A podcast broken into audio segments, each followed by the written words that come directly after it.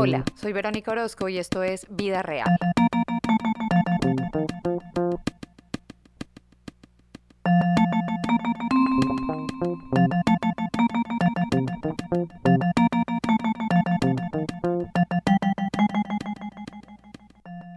En la era del Internet y el exceso de información, se hace necesario detenernos un momento y recordar o aprender conceptos importantes que definen nuestras sociedades, para así lograr tener herramientas que nos permitan escoger conscientemente nuestros dirigentes, proteger al medio ambiente y entender nuestras ideas en el mundo. Andrés Felipe Ortega Gómez es politólogo de la Universidad Nacional de Colombia y magíster en ciencia política y especialista en evaluación de proyectos de la Universidad de los Andes.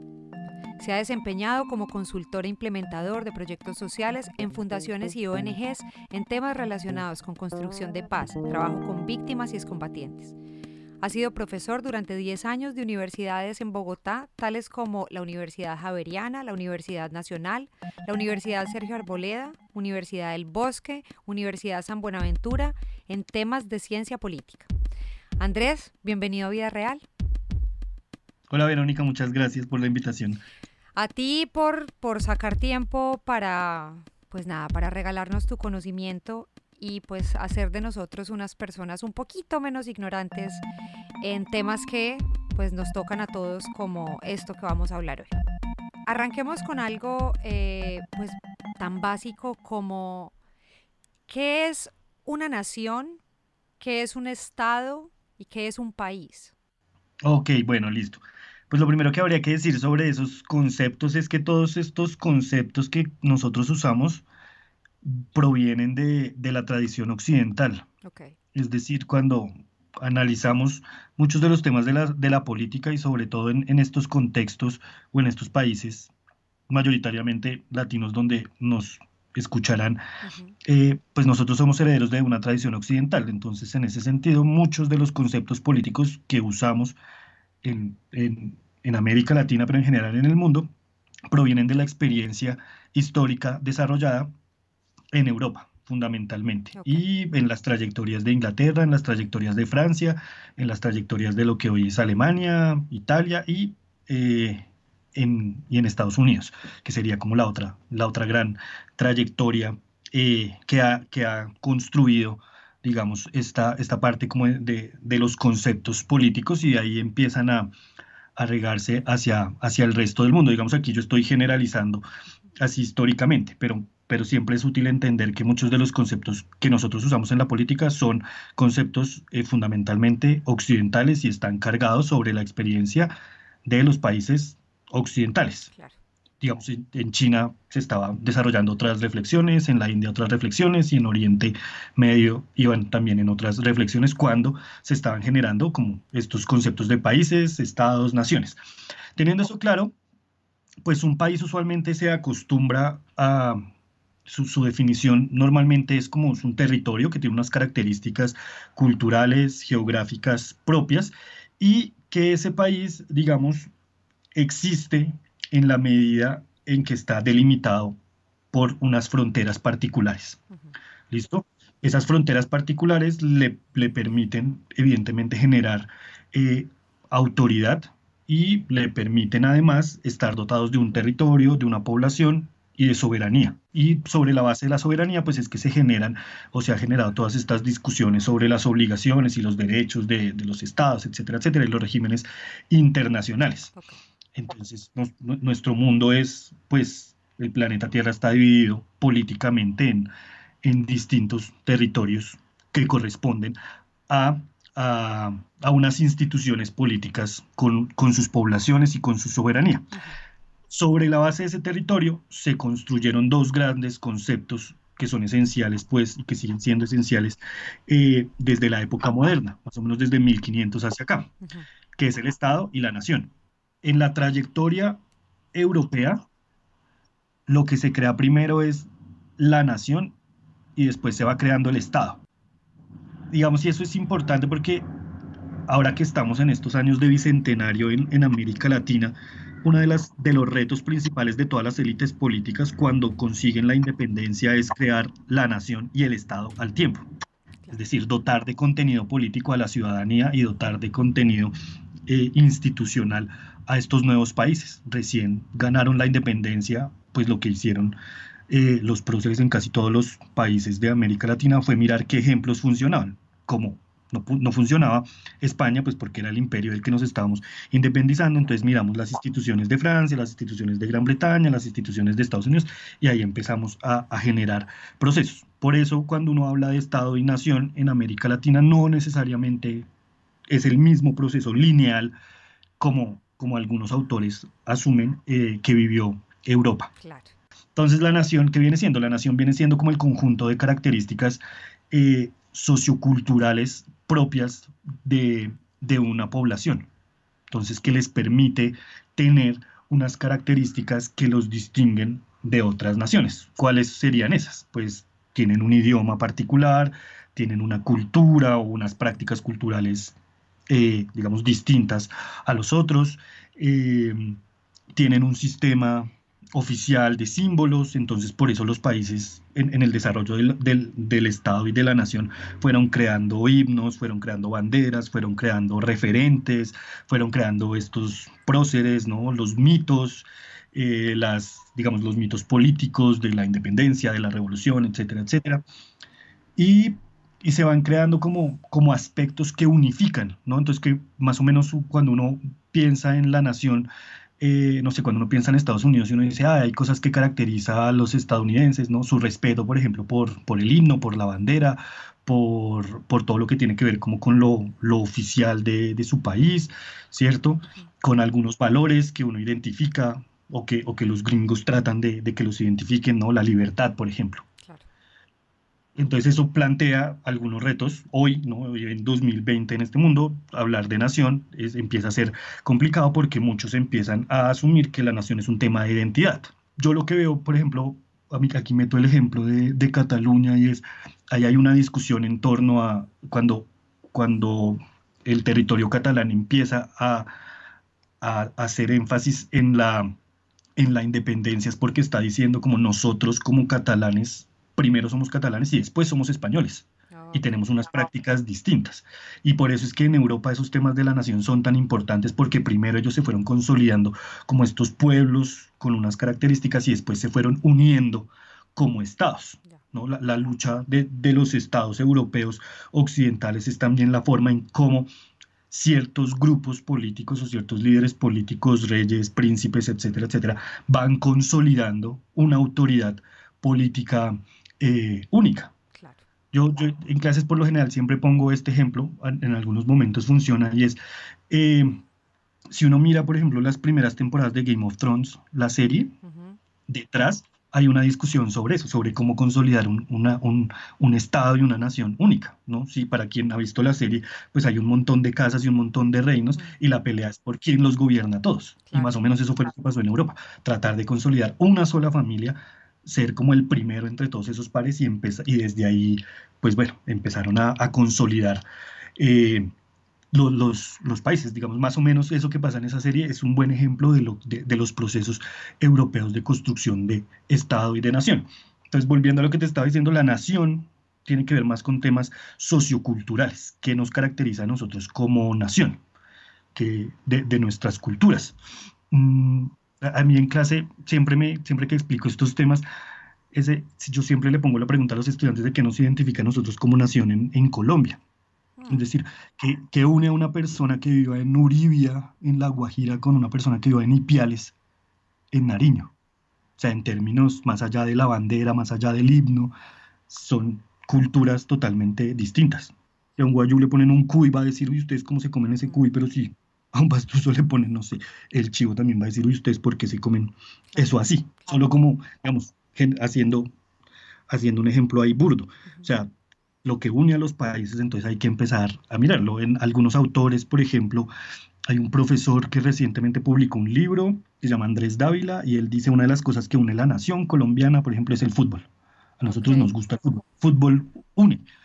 Hay una profesora también de, de, la Universidad de los Andes que se llama Ingrid Bolívar, que también ha trabajado con esos temas de cómo ciertos deportes unen eh, a, las, a las naciones. Eso puede ser, digamos, no sé, algunos pensarán que sí, otros dirán que no, pero entonces hay que, hay que cuestionar qué, qué, qué está uniendo a, las personas. ¿Nos puede unir eh, algo negativo? No sé, como nos une eh, la corrupción de nuestros gobernantes. Pues en términos culturales... Nos une la desigualdad. Nos une la desigualdad, sí, nos une, más que la desigualdad, yo diría, nos une la, como la, la, lucha de querer salir de esa desigualdad. O sea, yo creo que el colombiano, por lo general, casi todos somos muy, no sé, como arribistas en muchos, en muchos sentidos. Y eso sí nos caracteriza a nosotros, ¿no? Somos como muy individualistas para ciertas cosas. Cuando ya logramos cierto nivel de privilegio, ahora que está tan de moda esa palabra, eh, Nos deja importar como que lo quiero para mí y no necesariamente para el resto. Entonces como que se pierde un poco eso de comunidad. Yo sí creo que sí hay como unos sentimientos negativos que sí pueden, que sí construyen nación. Por ejemplo, la xenofobia. El racismo puede ir, o sea, de forma negativa va consolidando nación. No es lo ideal, pero, pero hay que tenerlo en cuenta.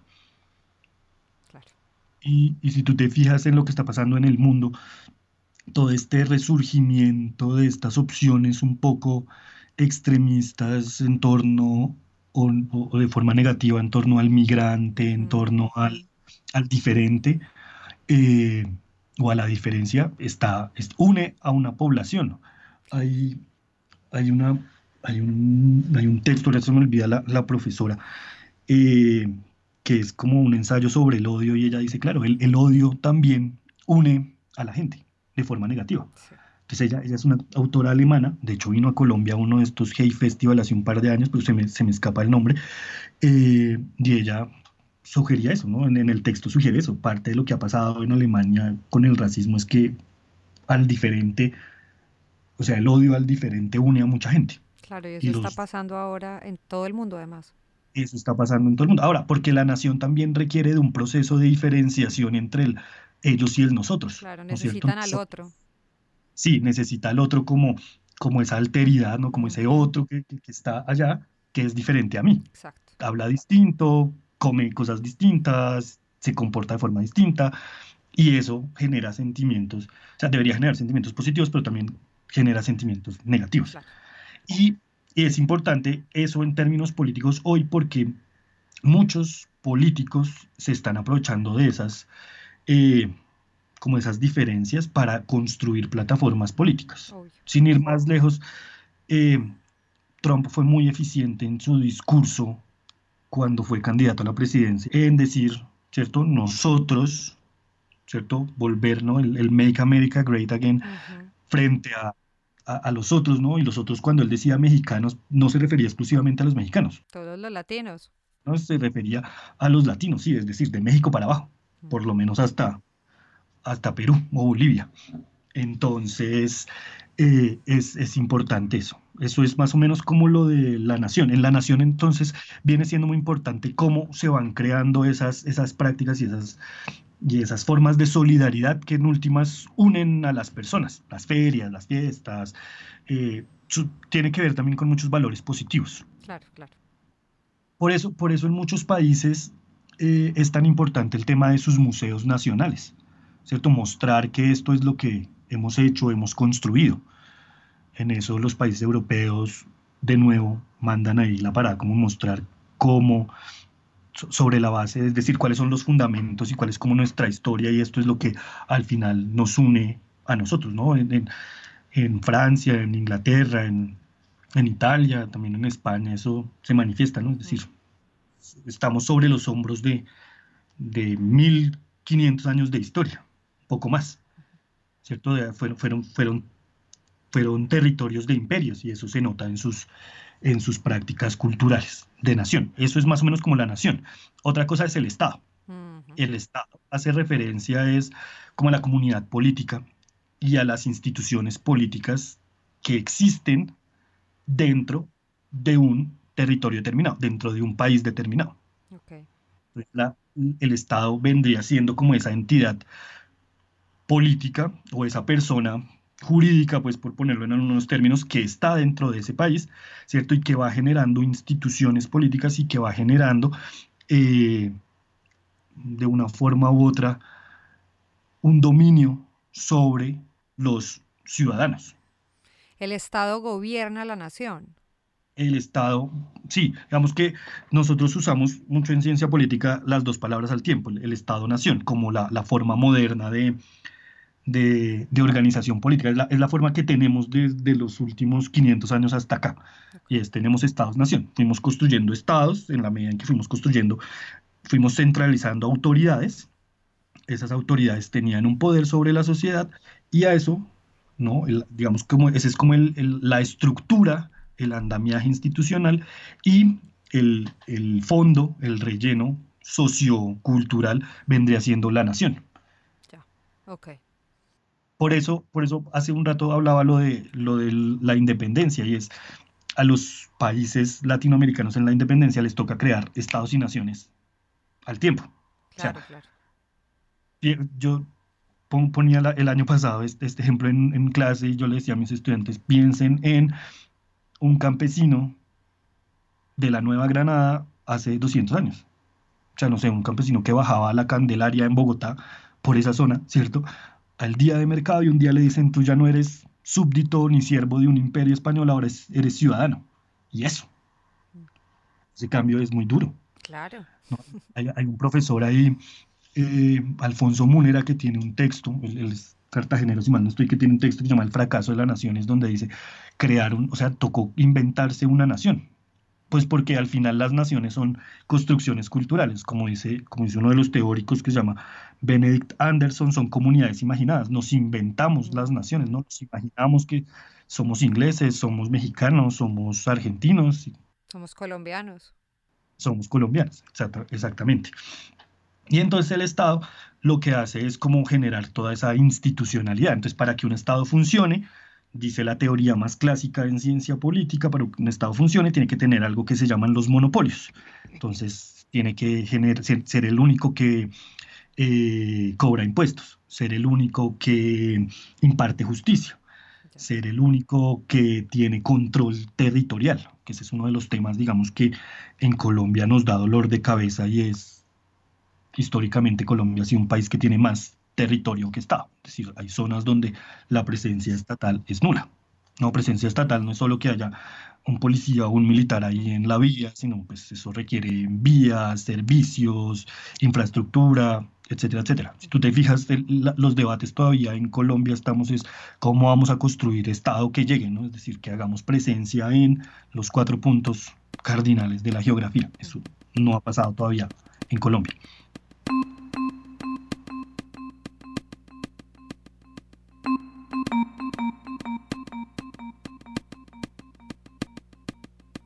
Estos estados em, latinos, vámonos un poquito más como, basémonos especialmente como en, pues en, lo que nos toca vivir a nosotros.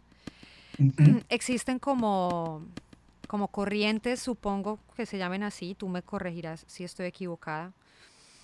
Unas que van más eh, conservadoras eh, en su, no sé, desarrollo y unas que son un poco más liberales. ¿Qué es esto de conservador y liberal? ¿Qué, qué, significa todo esto? Ah, bueno, lo de, lo de conservador y liberal, pues es usualmente catalogado como ideología. Ok. La ideología o las ideologías son, pues en primer lugar, son también ideas, ¿no? Las ideologías hay que entenderlas como, como ideas, solo que las ideologías lo que hacen es eh, proveer una perspectiva o unos lentes en los cuales las personas entendemos y explicamos el mundo. Usualmente las personas no vemos el mundo como es, sino lo interpretamos a la luz de, de, ciertas, de ciertos constructos sociales. Vemos el mundo a través de nuestras creencias, de nuestras opiniones, de nuestros supuestos, y entonces, por lo general, eh, nosotros tenemos que analizar eh, cuál es ese conjunto de creencias, de valores que guían nuestra, nuestra conducta, que influencian nuestros comportamientos y que en últimas nos, nos generan identidad. Yo creo que eso, eso es importante.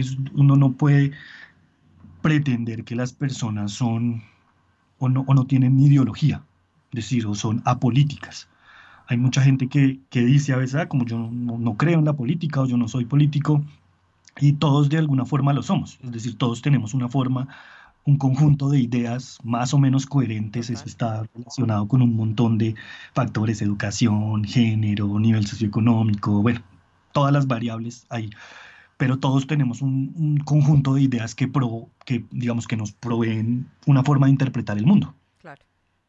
Y entonces lo que, lo que se fue generando en el mundo es que fuimos creando un conjunto de ideas, ¿cierto? Que más o menos nos permiten entender el mundo en términos políticos. Entonces, todas las ideologías lo que hacen es proveer un diagnóstico de cómo está el mundo, es decir, es una visión de mundo, en segundo lugar, una ideología lo que hace es mostrarnos un futuro deseado, cómo nosotros nos imaginamos el mundo. Y en tercer lugar, una ideología nos muestra qué debería hacerse para cambiar el mundo, ese mundo. ¿sí? Es decir, más o menos todas las ideologías se mueven en esos tres aspectos. Y las ideologías nos permiten eh, unir a la gente, nos permiten entender el mundo político y nos permiten inspirar el activismo, los movimientos sociales, la política, la participación. Digamos, eh, tú y yo, por ejemplo, estamos en, en, en, Twitter, ¿cierto? En redes sociales y ahí es una, digamos, ahí cada tanto se reciclan esas discusiones, pero la gente está cada vez más convencida que ahí está haciendo política, porque está expresando sus preferencias políticas. Y digamos que eso está relacionado con todas las discusiones con los medios de comunicación y bla, bla, bla, pero muchas de las personas, yo, yo digo, pues hay como distintos tipos de, de, Twitter, creo yo, pero más o menos en el que nosotros nos movemos, que es con gente que son periodistas, pero también que son analistas, pero también gente, líderes de opinión, de una u otra forma, todos como que están participando políticamente, expresando sus visiones. Y en muchas de las discusiones que se dan, ahí lo que se, se refleja al final son formas distintas de, de, reconocer la vida y eso pues tiene que ver con las ideologías en las que cada uno de nosotros pues se, se, va encuadrando o va, va, generando simpatía con eso. Eso, eso era como la, parte conceptual.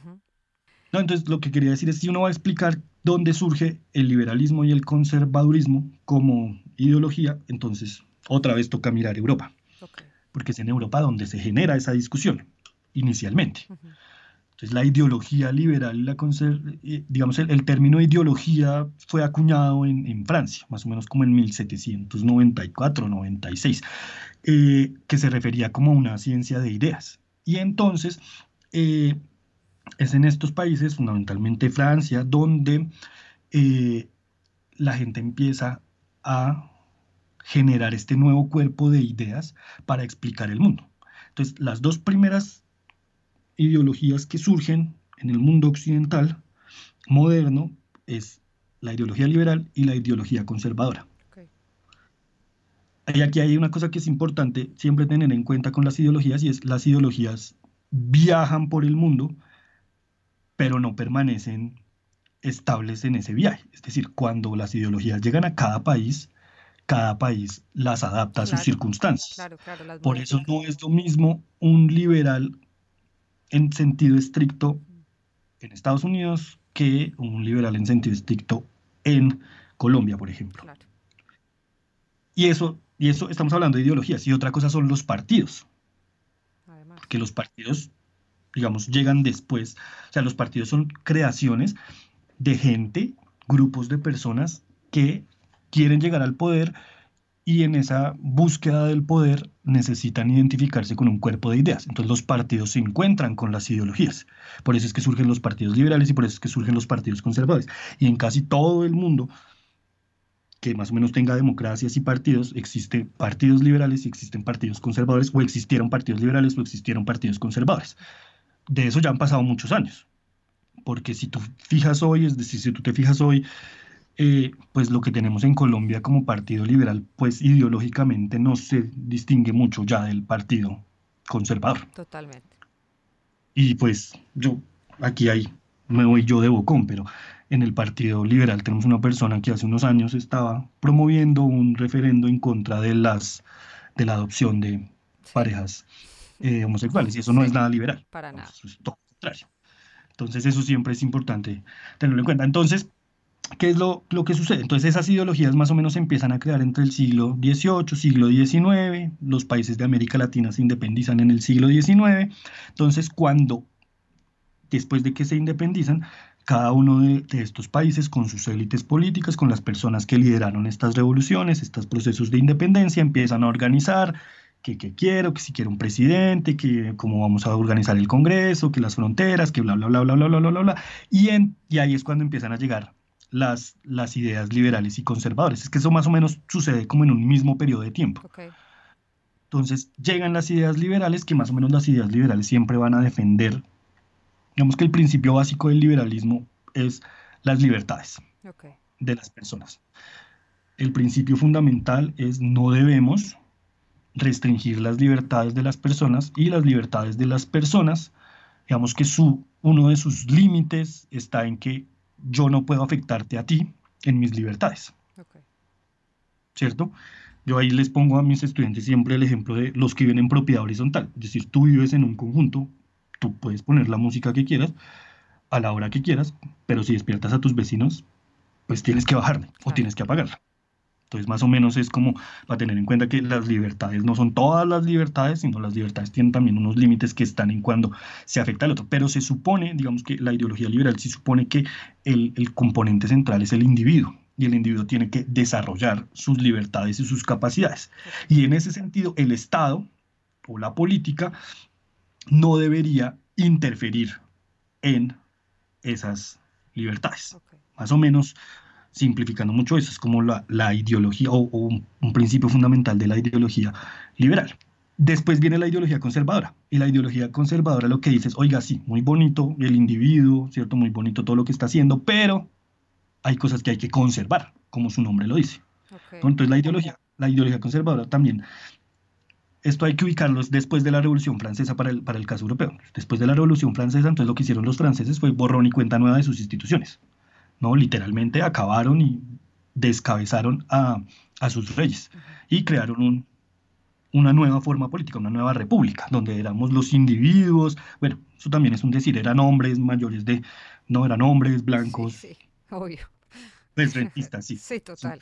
Siempre hay, hay ahí hay que considerarlo. Pero cuando ellos crean esa nueva forma política, entonces hay otros autores y otros políticos que empiezan a decir como, oiga, sí, todo esto es muy bonito, pero hay que conservar ciertas cosas, es decir, hay tradiciones, hay valores que hay que conservar.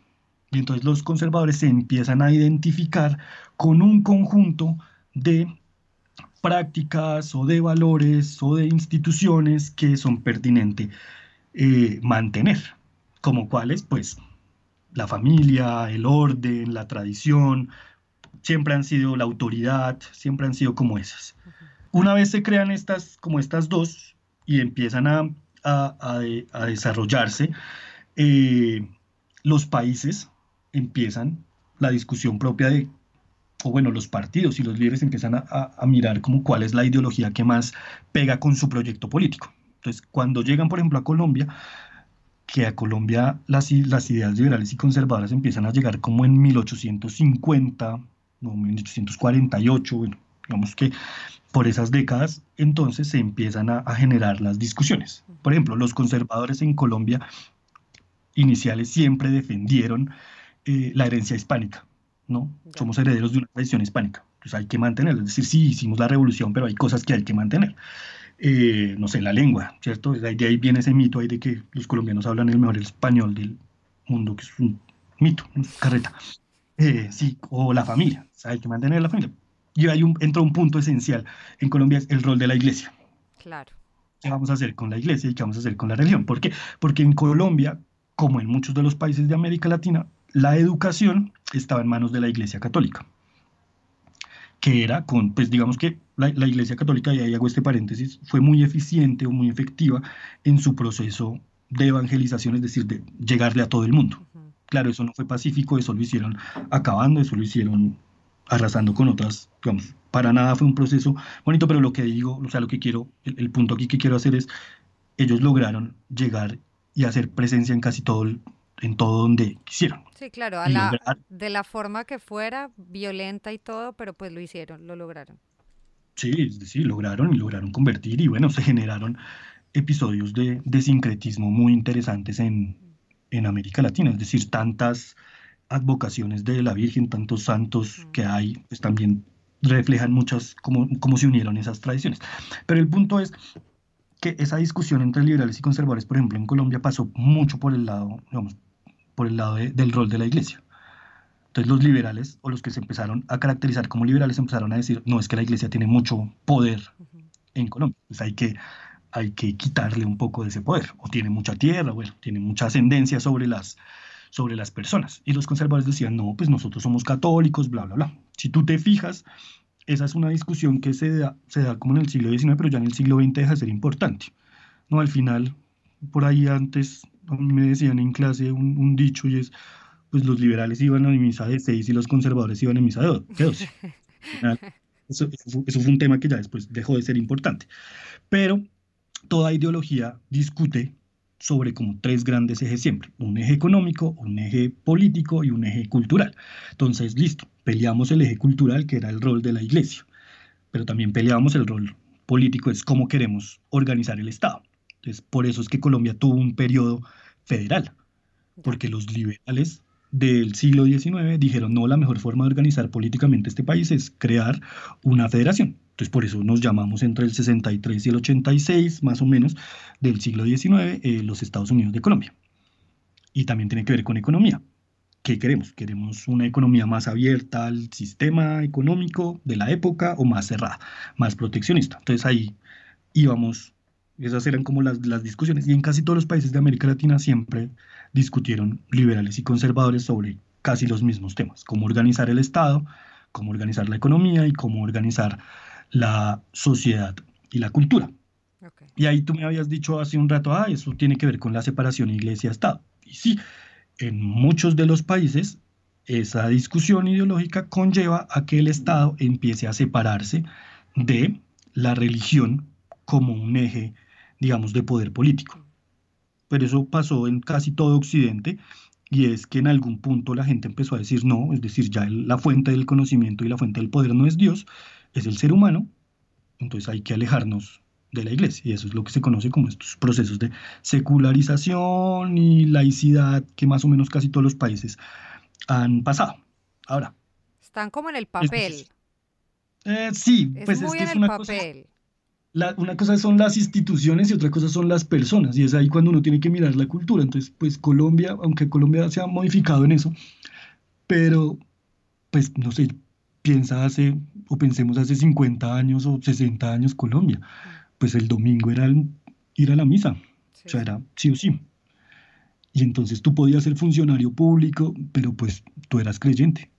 Entonces a ti te decían así, separación iglesia-estado, y tú decías, bueno, sí, listo, cuando voy a firmar un decreto no invoco a Dios, pero pues igual yo tengo en mi oficina un crucifijo. son de esas prácticas que es, que es difícil, o sea. Claro, pues se acaba de posesionar el alcalde de Medellín. Eh. Ah, sí, pero ese sí se fue al otro extremo. se hizo misa, después hizo procesión. Pero, pero es justamente eso, claro. Él sabe en qué contexto cultural se está moviendo. ¿no? Digamos que eh, él, sabe también a qué, a qué público le tiene que apuntar. Entonces Colombia podríamos decir que es un país conservador. Sí, ha sido mayoritariamente conservador. De tradición conservadora, por lo menos. De tradición conservadora, sí. De donde las ideas conservadoras tuvieron. Ha sido muy fértil el, la, la, cultura y la política colombiana para las ideas conservadoras. Ahora, eso tiene que ver, yo creo que en los últimos años, es decir, de, los 50 para acá, tiene mucho que ver con, con la, la coyuntura del conflicto colombiano. Y es en la medida en que las guerrillas fueron existiendo y se fueron posicionando como un eje eh, frente al cual la gente respondía, es decir, estaba esa amenaza y bueno, si iban a tomar o no el, el, poder, etcétera, etcétera.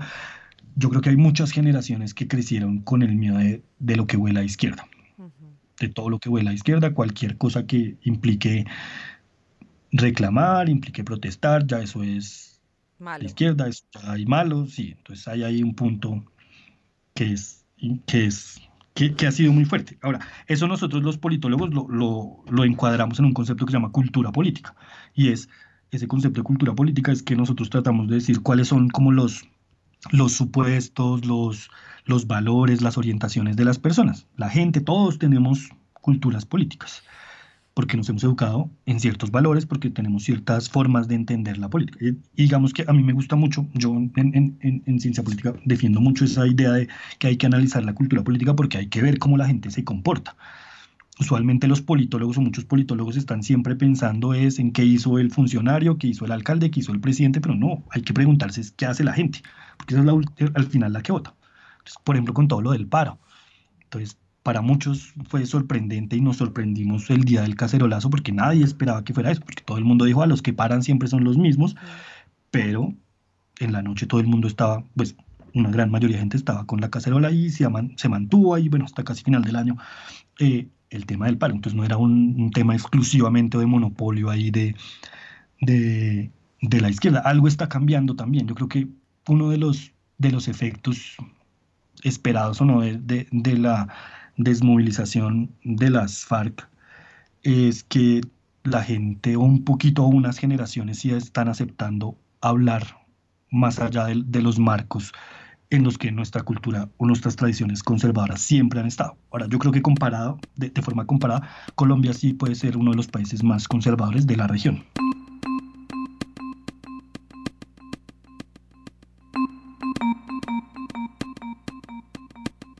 Ahorita que hablabas de Twitter y del Twitter, pues eh, especialmente en el que nosotros nos movemos, que es un, pues unos timelines llenos de opiniones políticas, de gente, de expertos y también de gente del común que pues tiene sus opiniones. Uno ve todo el tiempo como, eh, voy a decir insultos, ¿no? Como de unos a otros. Entonces, izquierdoso eh, guerrillero, facho. Eh, hmm. Ve uno biografías de gente que pone orgullosamente de ultraderecha. Pero yo siento que muchas de estas personas que se identifican como tan férreamente con, con alguna de estas posiciones, pues ni siquiera sabe qué está diciendo. Entonces, como tú empezaste a decirlo hace un momento, eh, Colombia, nuestro país tan conservador, pues crecimos, me incluyo, eh, convencidos de que había unas ideas que eran malas y pues que esas no eran las ideas y que sin embargo estas otras ideas eh, eran las correctas y las que había que apoyar. Pero pues nada, con todo lo que ha pasado desde la firma del acuerdo de paz, desde las negociaciones, desde la desmovilización, ahora con el paro. Yo siento que hay, Colombia está empezando a ser un país distinto, por lo menos eh, sus ciudadanos estamos empezando a, hacernos preguntas y a, cuestionarnos cosas. Entonces yo quisiera que habláramos de eso precisamente, de la izquierda, de la derecha y del centro, que, que definamos claramente qué es cada cosa y la gente entienda por fin qué es lo que está diciendo en Twitter cuando le dice a alguien eh, mamerto o izquierdoso como un insulto. como suele suceder. Eh, sí, sí, sí, sí. Yo creo que por lo general, eh, yo, yo, primero yo quisiera decir que hay una cosa importante, yo sí creo que exista un centro político. En, en, Twitter y, en redes sociales en su momento, sobre todo en las, en las últimas elecciones, se discutió mucho. Hay una, hay una, es que no sé si sea profesora, pero una columnista del tiempo que también es muy activa en Twitter, eh, una mujer que se llama Sara Tufano, que es me parece que es, muy, muy, muy brillante y muy clara en sus, en sus posturas, pero ella el año pasado, el año pasado no, en, en 2018, tuvo una columna que se llamaba El Centro Político No Existe. Y lo que ella sugería es que no, no hay o no existe en el plano ideológico un centro político. Y hay varios autores que, están a favor de esa postura. Yo no estoy muy a favor de esa postura. Yo sí creo que existe un centro político. Que ese centro político se vaya hacia la izquierda o a la derecha, por lo general, sí, eso sí, eso sí estoy de acuerdo. Pero sí quería hacer como, como claridad en que para mí sí existe, o sea, sí, sí Si hay en ese modelo espacial una extrema a la izquierda, una extrema a la derecha y hay un centro político. Y que convergen las preferencias políticas de la gente. Eso, es, eso tiene que ser, digamos, para mí es, es fundamental. Entonces, ¿qué es lo que pasa? Justamente eso. La gente, todas las personas, tienen unas preferencias políticas, manifiestan sus preferencias políticas y sus preferencias políticas se ubican en ese espectro ideológico que va desde la izquierda hasta la derecha. Y es perfecto que, así sea. A mí lo que me parece relevante y, estoy muy a favor de lo que tú dices es, algo ha cambiado en Colombia, es que la gente cada vez se hace preguntas y mm. empieza a identificarse y como que a expresar sus preferencias políticas de forma clara nosotros como que crecimos durante mucho tiempo en, no, no hablemos mucho de política porque la política... Es mala, sí, de eso no se habla. Y, y, como lo que los papás le enseñaban a uno era. O sea, yo no sé si a ti también te pasó, pero pues en mi casa eran conservadores y pues todo lo conservador y pues yo crecí, yo dije, ok, yo soy conservadora, pues porque no sé más.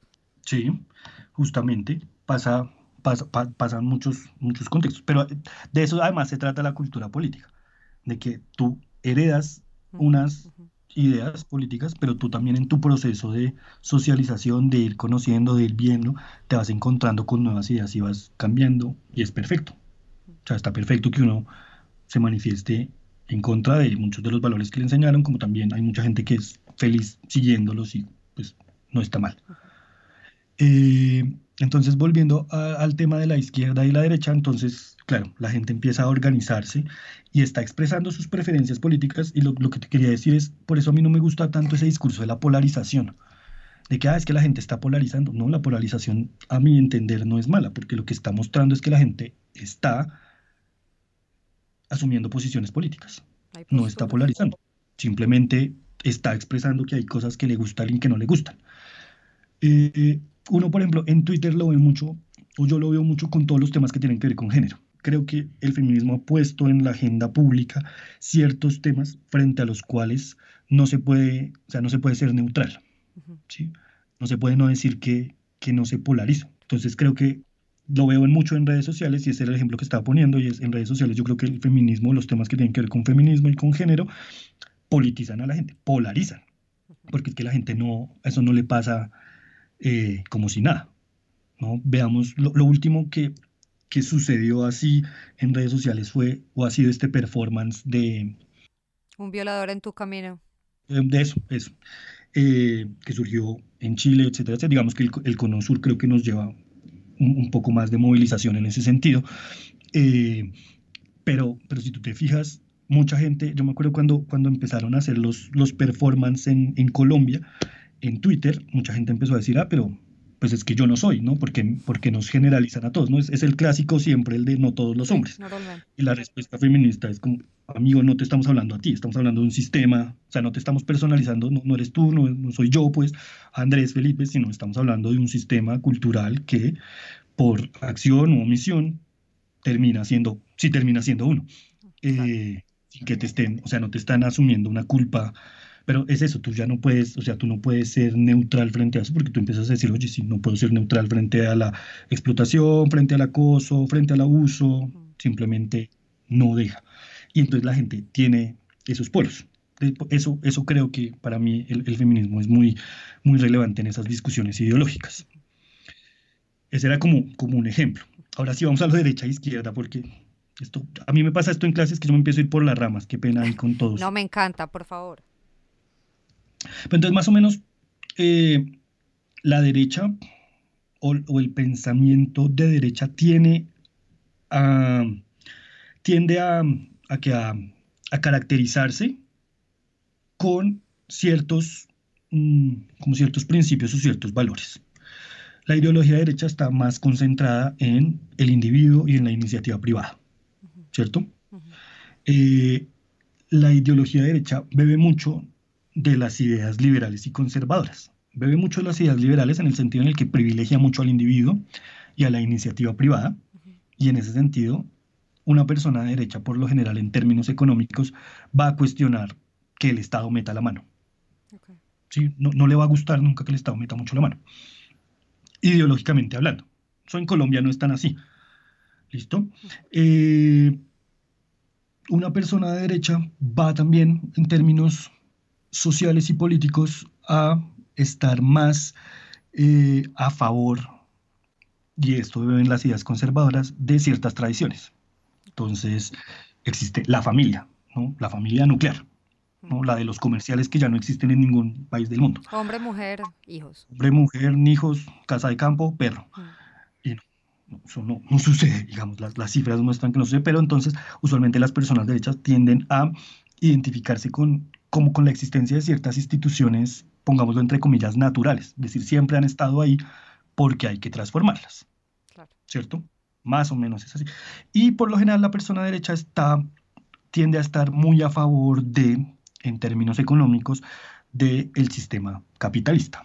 Y decir como, ah, bueno, el capitalismo, ¿cierto? Funciona en torno a el dinero, al capital, a generar un poco más de capital, no deberían existir estas trabas al mercado o el Estado solo en cuando, cuando el mercado sea insuficiente.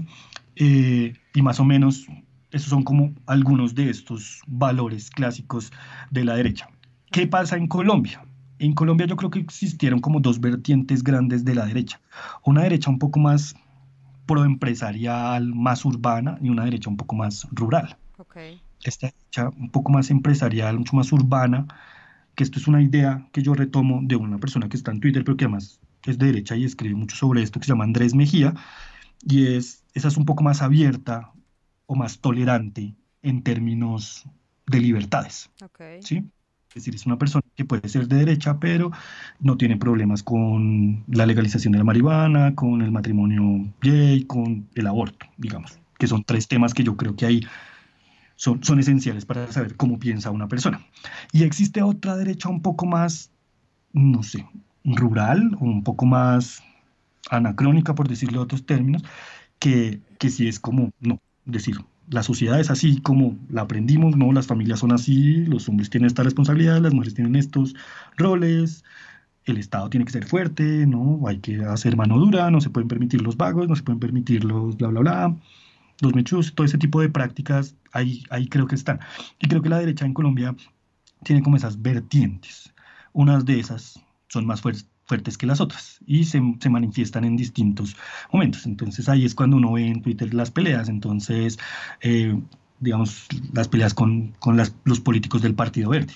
Entonces que dicen, ah, es que no son de izquierda, son de derecha, pero pues tienen posiciones progresistas. Entonces uno tiene que analizar en qué son de derecha, es decir, dónde está más su derecha, es decir, si en lo económico, en lo sociocultural, etcétera, etcétera, o en lo político, es decir, cómo, cómo reaccionan frente a ciertos temas. ¿Qué piensa la derecha respecto a lo que el Estado le da a, sus ciudadanos, lo que el Estado le debe a sus ciudadanos, los derechos que tiene el Estado con los ciudadanos, el derecho a la salud, el derecho a la educación, eh, como esos derechos básicos. No es un derecho, sino es un, un servicio que presta el Estado. Como servicio hay que, es decir, todo tiene un costo. Hay salud, hay educación, pero en algún punto eso hay que financiarlo. ¿De dónde lo vamos a financiar? Eh, que nos gusta, pues que les gusta. Entonces, pues no, es decir, no lo pueden tener todo gratis. Hay que esforzarse para tener ciertas cosas. Y aún así reconocen que hay desigualdad y reconocen que hay eh, problemas, pero muchos de esos problemas son susceptibles de intervención técnica, ¿cierto? Entonces, como hay que ver cómo creamos formas para que realmente sí le llegue solo a los más pobres, a los que no pueden hacer nada, mientras que otros sí, pues no sean tan vagos, hagan, ¿cierto? Produzcan, estudien, hagan, no, no, lo quieran todo gratis. Eh, en parte porque también mucha de la creencia de la derecha actual, o en los últimos años, ha sido que los, los estados han sido muy grandes. Los estados han sido muy grandes, entonces hay que reducir el tamaño del estado. ¿Muy grandes en qué sentido? Muy grandes en que tiene mucha burocracia. Ya. No sé si si tú recuerdas la película del año pasado, Vice, la de la que protagonizó Christian Bale. No la vi, no la vi. Ah, pero sí me acuerdo, pero cuéntame. Sí. No, es que más o menos en, en, esa película ellos van narrando algo que es importante, que de hecho el, el, el, escritor de esa película es el mismo que escribe una película que está en Netflix que se llama The Big Short, La Gran Apuesta, y es más o menos desde los 80 en Estados Unidos e Inglaterra, la derecha empezó a decir, hay un problema, es que tenemos mucho Estado, es decir, el Estado es muy grande, hay mucha burocracia, y eso nos hace ser ineficientes. hay que reducir el tamaño del Estado y que se empiece a concentrar en las áreas donde es buena. Y eso implica desregulación. ponía el ejemplo de Vice, es porque ahí más o menos van narrando que toda, es, toda esa élite que llega con, con, con Dick Cheney es una élite que era de derecha y que decía, el problema es que aquí hay mucho Estado y hay que desregularizar. Y desregularizar implica es no ponerle trabas a los bancos, no ponerle trabas a los seguros y bueno, eso termina generando problemas. Pues claro, porque favorece a, la, clase dirigente, a los que tienen... Sí, a los que tienen modo y plata. Sí, hay, y, y, ahí genera problemas porque más allá de que tengan mucho o no, es que sobre la base de que es que tienen mucho, es decir, cuáles son esas prácticas que les permiten tener mucho y cómo lo hacen, ¿no? Es como ese chiste que hizo este señor Ricky Gervais, eh, en, en, el opening de los Globos de Oro, cuando le dicen, ah, todos trabajan para Apple y ahora todos trabajan para Disney, y en teoría son las empresas más felices, pero ellos viven de tener esclavos en China. Más o menos él les hace un comentario así, que la cámara poncha ahí al, al, de, al, al, fundador, al, al, CEO de Apple que se ríe ahí como incómodamente, pero pues es más o menos eso. Eh, sí, e, es, es chistoso porque es verdad, ¿no? Terrible. Sí, es chistoso, porque sí, él lo, él lo dijo, lo, lo, dijo de todas las formas posibles. Es, ustedes se ríen, pero se ríen porque les estoy diciendo la verdad. Pero más o menos la derecha sí tiene, sí tiende a, a, a confiar, creo yo, mucho en las capacidades del individuo. ¿Cierto? Entonces, más o menos que lo que tiene que hacer el Estado es, si el individuo va bien o tiene un buen camino, pues no se meta en el camino del individuo y ayude a los que no pueden pero siempre con el sentido de la, de la responsabilidad. Claro, ahí la, la derecha tiene un, un, fuerte aspecto conservador y es frente a las libertades siempre van a anteponer los deberes, ¿no? Es decir, listo, me parece muy bien que tengan derechos, pero pues todos tenemos deberes. Y cuando hablan mucho de libertades, también anteponen el concepto de responsabilidad. Entonces es como, ah, tenemos que responder, bla, bla, bla, ¿cierto? O sea, siempre a ustedes quieren, lo quieren todo gratis, ¿no? Pues ¿quién tiene que responder? Y eso cuando se manifiesta en términos ideológicos y políticos partidistas, pues convence a mucha gente. Claro. ¿Listo? Y más en un país en el que tú le dices a la gente que, que, todos tienen lo mismo y que si trabajan duro todos pueden conseguir lo mismo, pues cuando la desigualdad es tan, tan evidente y tan grande que es imposible. Claro, pero, pero mira que ese ha sido además un gran mérito de, de en general del capitalismo como sistema ideológico.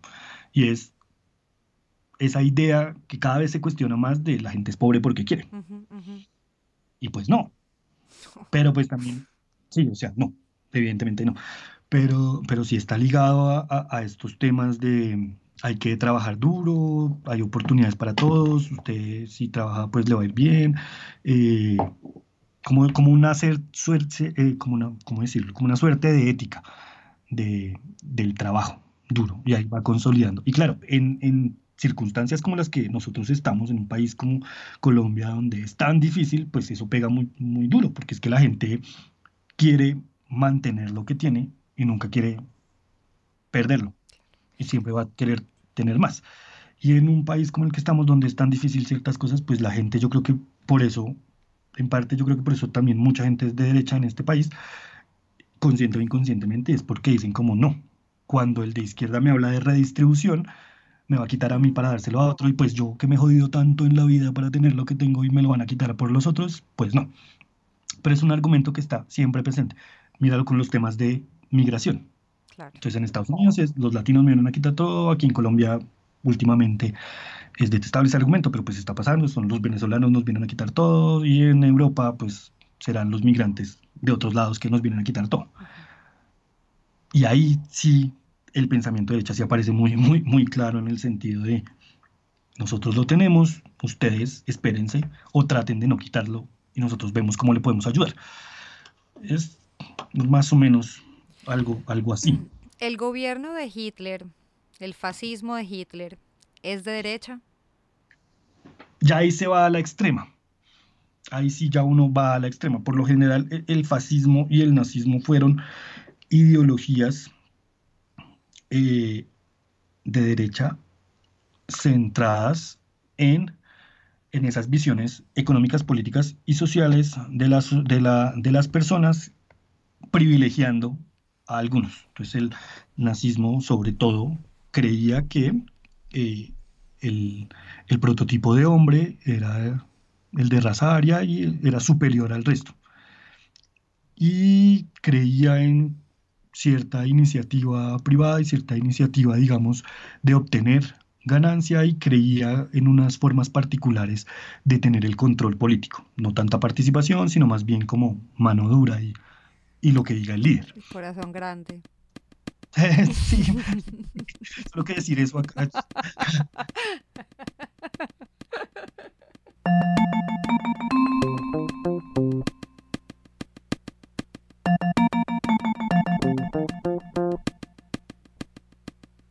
El uribismo ha tratado de consolidar una ideología sobre la base de unos valores que a mucha gente le parezcan ciertos son o que muchos los critiquemos, eh, pero él, ha tratado, ¿no? Uribe, es muy mago en eso de, de, de ponerle como etiquetas a las cosas y que, que, sean pegajosas. Entonces él siempre decía, no, la seguridad democrática, la confianza inversionista y otra cosa más, frente a la amenaza del castrochavismo.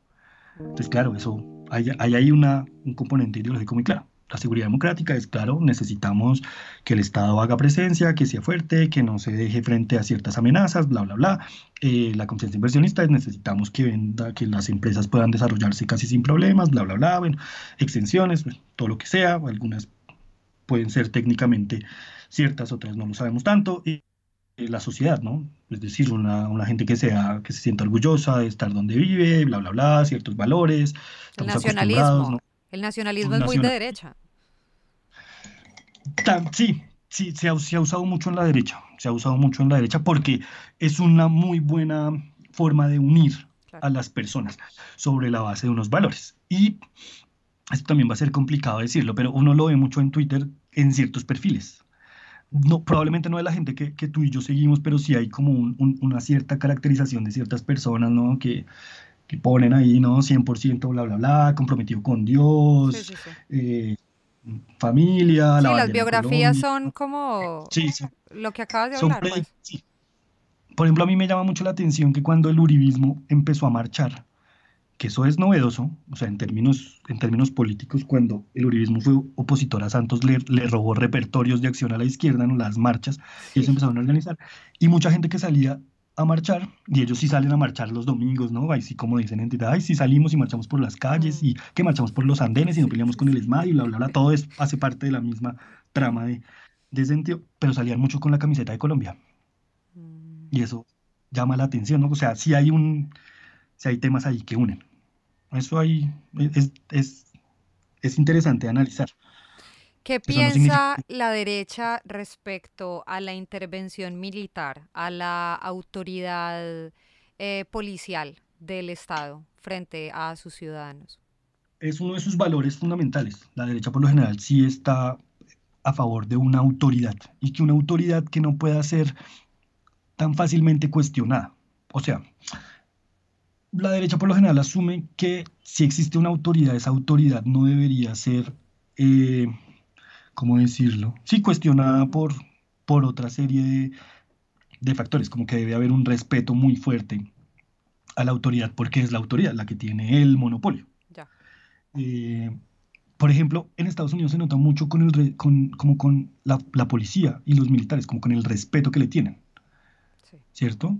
A pesar de que eso se ha cuestionado con un montón de prácticas y bla, bla, bla, pero es como, esa es la autoridad y esa es la que impone el orden porque la autoridad es, o sea, se necesita una autoridad para que imponga el orden. Entonces, no es solo la autoridad militar o la autoridad policial, sino es la autoridad del Estado.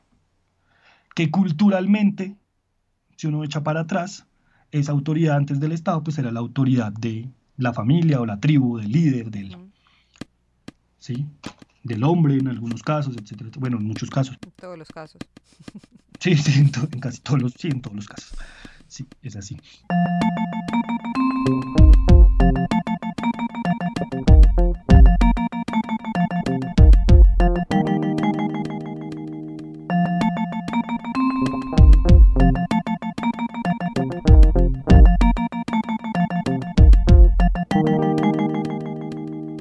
Esperen el próximo episodio de Vida Real, la segunda parte de Ideologías Políticas y Modelos Económicos con Andrés Gómez Ortega.